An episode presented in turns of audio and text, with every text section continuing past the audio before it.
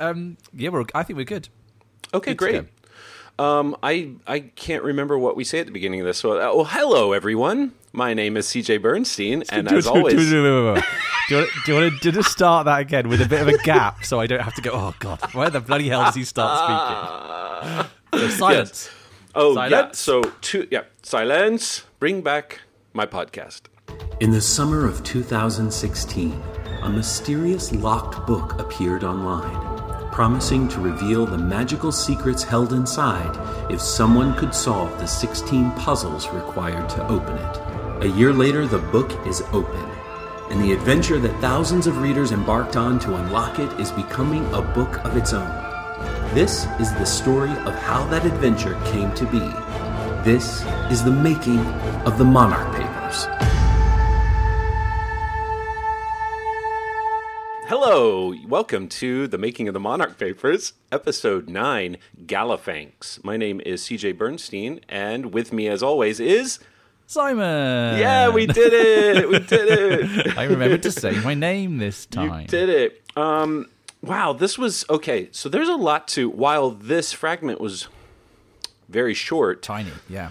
there's a lot to get into about like sort of not only the internal workings of Ackerly Green, but also um, there was a big like shift in sort of what we were going to do narratively um, moving Yeah. forward because I know a lot of the readers love puzzles. And we hate them. Which is evident from this phase where we were Yeah. kind of we're no longer doing puzzles. Right. Yeah. So, so this was after phase two, and after we had taken a, a little over a month Yeah. About uh, of just radio silence, um, because we were very, very tired, and um, also our sort of work lives outside of this, the Monarch Papers, was suffering. Yeah. Um, so, do you want to talk a little about your perspective on that? Then, Uh. because this was my whole life. Yeah, I know, and I think I well, you know, yes, yes, we, we, yes. I don't know really what to say other than there was a point where we kind of went, oh right, we've we have this whole other business that um, Jonny and I need to run, and um, yeah, okay, I better go run that because otherwise we can't afford to eat, Right. um, and and because I mean.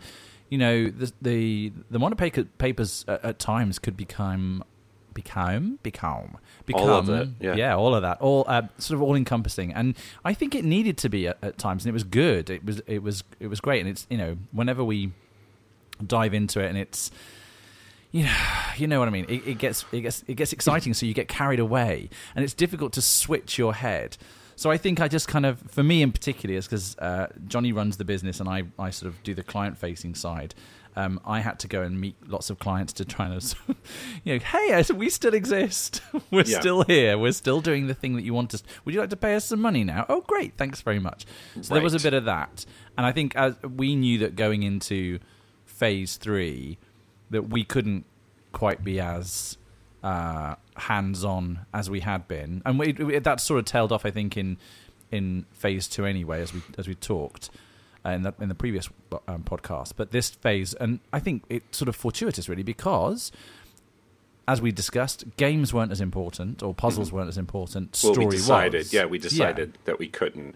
I think too. It's sort of like the chicken or the egg. I can't remember exactly, kind of how that we came to that decision. But I think a we didn't want to do puzzles like that anymore because they were too taxing time wise, attention wise, when we really had a story to tell.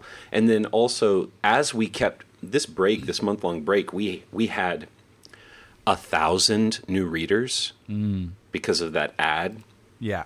And so we also couldn't create puzzles where those they couldn't solve that. Yeah, there's no satisfaction because not everyone could join in. Right. And so, we would work our tails off for a puzzle that they could just like knock out. Yeah. And uh, that was hard for us. And so I think too, it wasn't so much that I mean that you were taking a back seat. We just sort of figured out how we reversed some things. Like Yeah. where instead of you writing a draft of a Deirdre post from my outline, I would then write the draft and you would go through and say like based on how you created, you know, shaped her The voice, voice, yeah, and yeah. sort of UKisms and Yeah. and Irishisms. Yeah. Irishisms, yeah. And so to so for me to be able to take on that stuff, we decided, okay, what what needs to give? Well, what needs to give uh, are puzzles. yeah. Um, and and they need to be more like connected to the narrative, which we had established in phase two, and then they also needed to be um, sort of uh, secondary to the story. We were now getting Yeah. into the meat of it. I mean, Deirdre now knew the truth about magic, and it's funny. I um, what so what we ended up doing once we had established sort of like the new working order of Ackerly Green was um, I had consulted a puzzle designer who name is Paul, and he goes by Fleb on YouTube. Fleb, yeah. And uh, I had e- sort of reached out to him on Twitter just to say, "Hey, we have this. Do you remember what this this fragment was going to originally be like? We wanted to do like lenses in a uh, Oh yes. Yeah. in Yeah. a telescope. You know, we were Yeah. we were high off the tetrahedron, the 3D tetrahedron. Yeah, we. How on earth did we expect that to work? I think what we thought is we had a combination of either lenses or like a shadow puppet theatre where you'd shine a torch to it, and if you put them all in the right order, you get the right focal point, and that would give you. right. That's I think where we were going, and then we just went No. No, no, no, no, no, no. Yeah, and no. And so I asked Fleb's advice, and he actually said, I would be interested in designing this puzzle for you.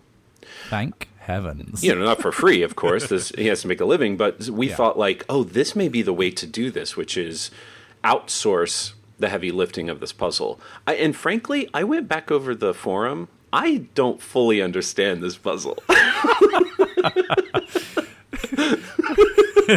That's not surprising, really. I was as you were saying that. to- Oh yeah, we were going to outsource the puzzles. I thought, yeah, because they were so damn fed up of getting coordinates that formed a cross, and you had to find something in the middle, which is basically all we could come up with. I had exhausted my uh, my puzzle ideas. Yeah. Yeah. And and so and so we outsourced with you know Jonny came up with the the amazing names for the constellations. Oh, yeah. And we designed those constellations together, you and I, and then we outsourced the sort of planetary aspect Mm-hmm. to Fleb, and he designed the planets and everything, and we just we we built the sort of barricades around it. Oh wait, we still did, we still did a map thing, didn't we? Because that was the that was the whole of phase three. Absolutely, we still did a map We thing, still did a map thing, but it was okay because but that was quite good. I like that. I did too, and it, it tied in with Deirdre's narrative because she was traveling the world, Yeah, um, which was another. The reason Deirdre was immediately traveling the world was because I needed time to Hmm. not write Deirdre blog posts to get my legs under me. she's on a plane. yeah, she's just gonna send, uh, and and people were frustrated. So I had Deirdre just sending uh, Instagram photos. yeah, I'm in Spain. I'm in Turkey. I'm in Amsterdam. And um, I thought that would buy me time. But the problem was twofold. People now were invested in Deirdre and felt a connection with her. And so when Cole and Deirdre both sort of. Cole said, I'm not going to be on the forum for a little while because I need to take a break. and then Deirdre was traveling the world. People were like, uh, Hi, what happened to my friend? it's sort of like it's funny how the characters reflected exactly how we were feeling. That's what I say. oh, that's funny, isn't it? yeah, it's, it's so weird. and so Deirdre was just posting images to buy me um, sort of a few weeks to get m- my legs under me with the new way we were doing things. And so I thought this puzzle, designed by a puzzle designer, would last us three weeks. The Mountaineers, the new Mountaineers, you know, this extra 1,000 people, solved it in two and a half days. This puzzle was supposed to last for two and a half weeks. Uh, and I just looked on the forum. There were 400 messages in Oh, two days. Um, like I, I couldn't keep up with helping No. them solve it. Yeah, and, and and it was funny to you know it's funny to deal with a puzzle designer because how Fleb works and how puzzles the puzzles he solve work works uh, solves work are I know you meant. you're given what- we know. yeah mean. everybody knows. you're Yeah. given you're given the materials all at once and then you figure out how they work together and you solve Oh, yeah. them Whereas we put roadblocks in because our, our puzzles aren't clever enough. Yeah. So therefore we just say, "Well, we have to draw this out. They're just they're Right. going to get this, but then they can't get that until they get the next piece and blah blah. exactly. But I also think that the barricades are useful for having multiple people trying to solve a puzzle together. Hmm. A lot of the, the puzzles that Fleb talk talks about are are sort of challenges where who can be the first one to do it, and so it's solitary. And so it's you have all the pieces, and you try, what's what are you laughing I'm just laughing. Did, didn't he say to you when you were talking about? He said, "Yeah, they're not really puzzles. What you do." Yeah, yeah. Oh, yeah. That's right. Yeah, He's yeah, like, yeah, okay, not- so it's not really a. You really guys haven't actually done a puzzle. yeah, that's a technicality. That's yeah, a yeah. We, technicality. d- we do riddles. We do visual riddles. Ooh, trademark. um, so, so yeah. So that was the back and forth between Fleb and me. Was saying, right. So I what, but I need this to them to not have everything at once. We need to stretch this out. It didn't work in our favor, but and so that was the added element of those constellations where they had to solve the clues to get each piece of the puzzle. Whereas Fleb would have given you all six planets at once to figure out right. so we we did that. They solved it in three freaking days, um, and that was great for them, not great for us. um, and and it led them to um, That was the period when all of a sudden Deirdre started taking boats everywhere because it would take longer to get there. there was no internet. Right? we need exactly. we need more time. They've done everything too quickly. Deirdre's on a boat. She's on a hot air balloon. She's going on a hot air Right. balloon journey across Europe. Yeah, her, her she doesn't have a SIM card for this country. She can't text you. Yeah. Um, so so they solved it and got Galifanx. I think one of the most interesting parts too of this narratively was that this was post Cagliostro Fallout, and so they got the message from Lauren. Lauren found this page in the book she took from Cole in the Morgan Morgan, Library, Morgansu Library. um, and and this was a product of this sort of responsive fiction where there were a few different ways that book could have been collected by Deirdre, by Cole, or by Lauren, and so it ended up in Lauren's hands, and we then had to figure out narratively, okay, well, why why would she share that with them? Why you know, why wouldn't she do it on her own? But I think we had built in this idea that the Cagliostro is kind of above all this crap Yeah. Where she's like, "Here's your plaything." I, but I, I have like centuries of memory and experience, and I'm, I'm not as concerned. Flying around the world. Right? Exactly. That's just trying it out. yeah.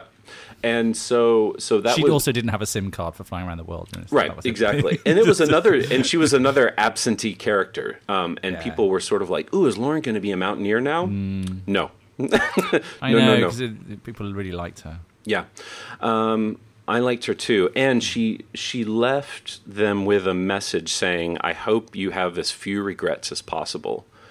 And everyone sort of speculated on what that meant. Had they done something wrong? Were they going to do something wrong? Because she could sort of see into the future now that she had Cagliostro's power. and it, I I, think so it was just at- more buying time. Yeah, yeah. We're so good at just like sending them down spirals with one sentence. It was like, what does that mean? And then there's three pages of conversation about it. It doesn't mean anything. It was just a bit of drama.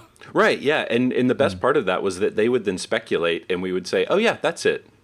What Of you course. said. That's Yeah, what it res- means." Responsive fiction. Yeah, and so then we would backpedal a little and we'd add it all in. Um, yeah, I, I think that's the uh, you know, it's hard to it's hard to make a half hour podcast about, About- a fragment that took yeah, a hot yeah. two hours to to solve. Um, It was pretty. It certainly was pretty, and how Yeah. it worked. So they they had to find six sort of cosmic objects, and then it would give them planets, and then they figured out how to that the craters on each planet were you had to punch out and then align them in these sort Hmm. of like discs that rotated and gave you the word Galifanx. Um, that's that's my understanding of it. Literally, someone on the forum, I think it was um, Brendan, tried to explain it to everyone, and everyone understood it, and I never fully did. But that's okay. that's not how my brain works. My no, brain no, works no. in other Mine, ways. mine are the. Yeah, but um, so this was the last. You know, how we normally did this was fragment one, fragment five, and then fragment nine were sort of. Um, we called them papercraft puzzles, Hmm. but then we found immediately that everyone would just do things digitally or in Photoshop digitally, yeah, and yeah. didn't have to cut them out or um, and then we we would end up doing another with fragment 13 but yeah, so that's that's Galifanx in a nutshell. I'm trying to think if there's any interesting anecdotes about it. I don't think so. No, This- I don't think there's any. There wasn't much. I mean, at this point, there wasn't much story going on because the story ramps up with the next fragment, Yeah. where a certain uh, institution is introduced. Oh man, this was my favorite. This was the best. it's a close second to Cagliostro, but I love this whole Martin intrepid reporter sort of casing Kemetic solutions and getting an errant message from inside. It was because we wanted to, the way we it sort of phase two started with us saying, I really, I mean, you'll see my office is covered in old magic show posters. I hmm. love old magicians and that whole thing. And this one was, we really wanted to do a heist. And we also wanted to do there. Oh my God, it escapes me now. But there's this thing online where there there's this sort of fiction about these entities that are captured by this organization and and everyone can sort of fanfic their own creation and it's creepy and weird and we thought ooh that would be interesting to have an organization that has magically inclined people adepts who are imprisoned there and they're experimenting on them. The the sort of fusion of technology and magic we thought Yeah. was and that was Kine- Kemetic solutions in a nutshell. And um Whereas Cagliostro was sort of more of a tragic hero slash anti-hero, um, It had shades of the gothic, didn't it? Yeah, the whole for sure. Cagliostro thing. and then Whereas Teddy was Fallon sh- was like full blown sort of. Oh, and we also, based on the music that you that you did too, we were going with a sort of like '80s kind Very of 80s, like yeah. tech tech body horror kind of Yeah, yeah, yeah. John Carpenter. John Carpenter, yeah, which we're big fans of. my default mode, Yeah. if I'm honest. yeah, I love that. And so that was that picked up from um, fragment ten. But the only thing we eventually, I realized that people were up in arms about Deirdre not. Um, not responding, and so she finally wrote a blog post and said, "Hey guys, sorry, I've not been around. I'm in Turkey. SIM cards, Yeah. turkey, Because phone numbers, hot air balloons, that kind of shit. sorry, ooh, language, sorry. and so so she was now that she could see magic she could fully read her father's journal that she had that in phase two had sort of looked encrypted to her. Um, and she was now following the trail her father had left for her sort of a challenge to meet. And if she would get to the end of it she felt either she would know the truth about something about her family she would find the lost collection. This was her path to finding neither nor. And this was all sort of the beginning of it before the knocking doors. But uh, yeah, so that's that's fragment nine. I thought that was pretty exciting. Oh, I do. I I posted on Instagram to see if anyone had questions. So let's see if we if we got any. I did it an hour before, so So the answer is no, we don't yeah. have any. So oh no, we do. Hey! Um, yeah, from Oracle. Here's one that's been gnawing at me for a bit. Ooh, how did Oh. Lauren know about the Mountaineers? It's a great question. That is a good question. How did she? Well, because she was she had telemancy, so she could read minds. Oh, yeah, that's true.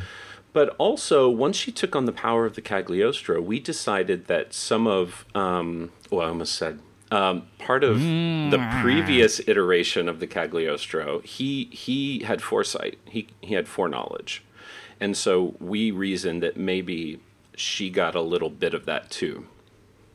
Um, and so the minute she became the Cagliostro, she became much more conscious of the world and everything around her, Yeah. and and realized that there were these people working in the background. It just didn't matter to her all that much when you are, you know, this feels like a very mortal struggle for the Mountaineers. Was there? Do you think there was anything uh, because uh, Martin had got her out? Maybe she felt like it was some kind of I don't know. I'll I'll, I'll. I'll throw them. I'll throw them a bone because I know that Martin's involved with these people. Yeah, that's a good point, and I think we had talked about that, and I'm not sure if we actually put that into Oh, words. I wasn't just making that up. On no, how unusual. yeah.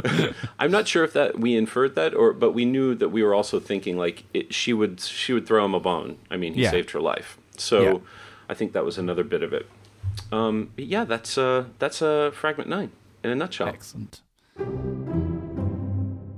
Hi listeners. Um, this is CJ Bernstein popping in to interrupt uh, myself and Simon, because after we recorded this podcast, we got a few more questions that I thought were pretty interesting, and so I wanted to answer them. Uh, the first is from Five, who asks Was it difficult to combine astronomy into the puzzle? Um, uh, as difficult as it was to include flora or fauna, I think, you know, in these cases, Google is our friend. And um, we, we found a lot of sort of concepts and ideas, satellites and planets and things like that to to have as the barricade clues, and then a lot of the heavy lifting of designing the actual planets uh, fell on Paul, who is a very smart guy and also. Um, I think had some knowledge about uh, sci-fi, not sci-fi, but like planets and things like that, as all geeks do. Um, uh, yeah, so it wasn't too hard. And then I have another question from uh, Vivian, who asks, um, "How did the series of connected papercraft puzzle journal pages come to be? When did you come up with these?" Why were they always the first thing in a new phase? Were they inspired by anything? I still have so many questions about those journal entries, and as one of the weirdos who loved paper crafting, I was curious about the connection between the journal entries and paper puzzles.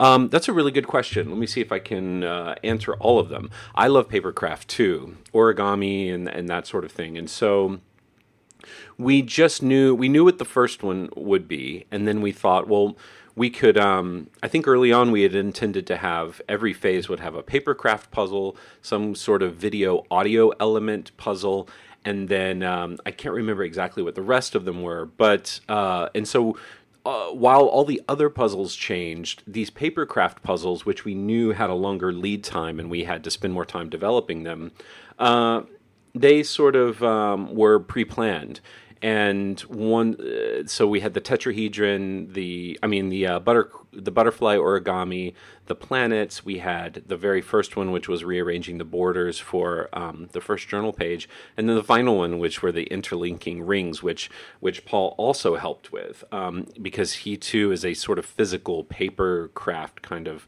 um, guy. And so the reason those journal pages came to be is because I don't know. I kind of wanted the challenge of. I liked this idea of a um, a sort of Thoreau dealing with magical things, and I knew it was Sullivan with a with his memory lost.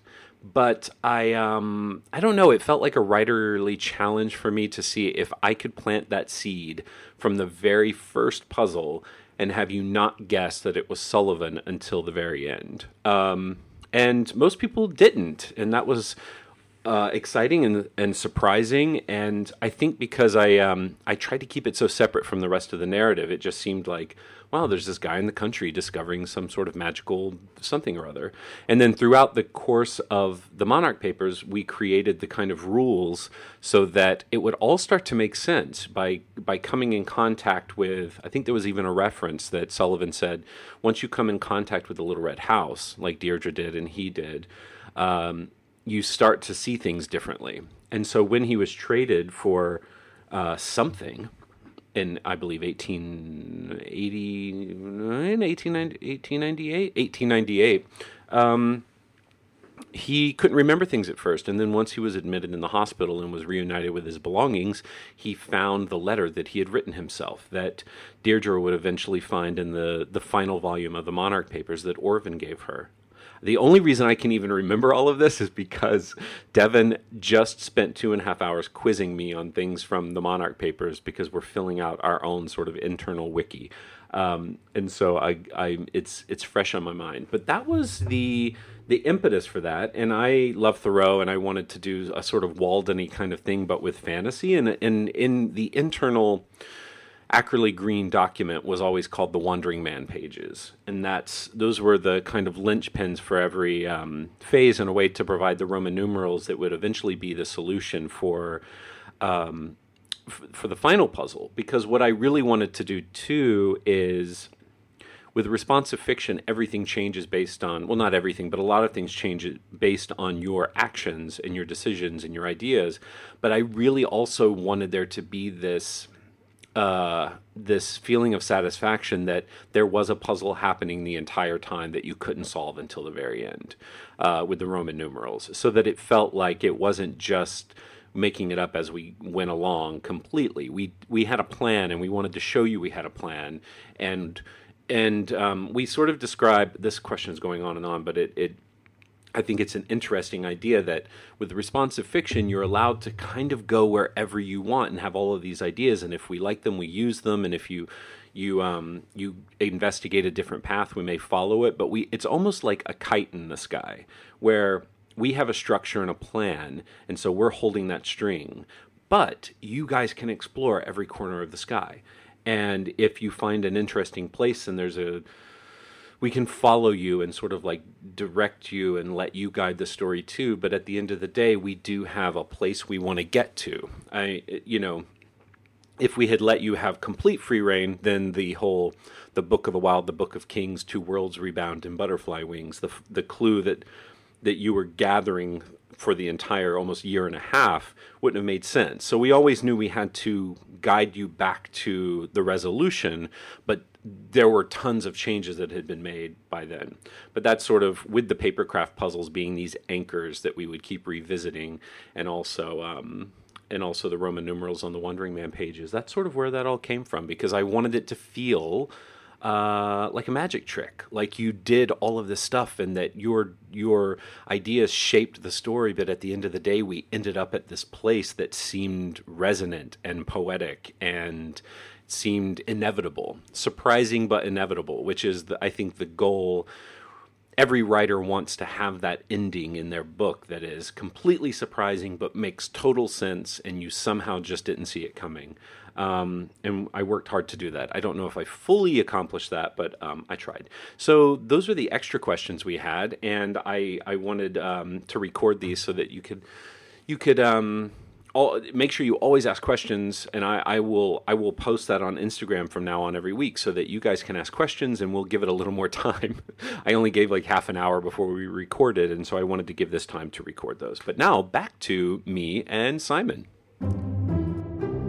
Um, you can, all, as always, if you are um, new to the AG verse, uh, you can go to ackerlygreen.com to learn more and go to the forum there and meet your fellow readers who are solving puzzles right now in the middle of a new interactive campaign called the Ackerly Green Secret Society. And if you are into Ackerly Green and you want to help support us, support the podcast and also listen to episodes of this podcast a week early before anyone else, uh, you can go to patreon.com slash ackerlygreen and get uh, early episodes of this podcast and lots of other rewards for as little as a dollar a month. And you help keep our lights on. Bargain. Um, bargain. A bargain. Uh, and next week we're going to get into, I don't remember the the name of the fragment offhand, but I do know we're going to dig very deep into Kemetic solutions and oh um, yeah a, a, super exciting time and we'll we'll discuss more about sort of the origins of Kemetic solutions where we're going that amazing video Oh, that that, that video, yeah, hilarious! Yeah. it was it's so good, and um, and yeah. So um, uh, until next week, we hope you have a uh, a, a, wonderful week. I'll say again, we got to come up with a better uh, sign. Yeah, off. at some, some, sort point. of magical. Maybe by episode twelve. I don't know. yeah, yeah, we'll do it. Um, yeah, I hope you have a wonderfully magical week. We'll keep working Yeah. Bye. Bye.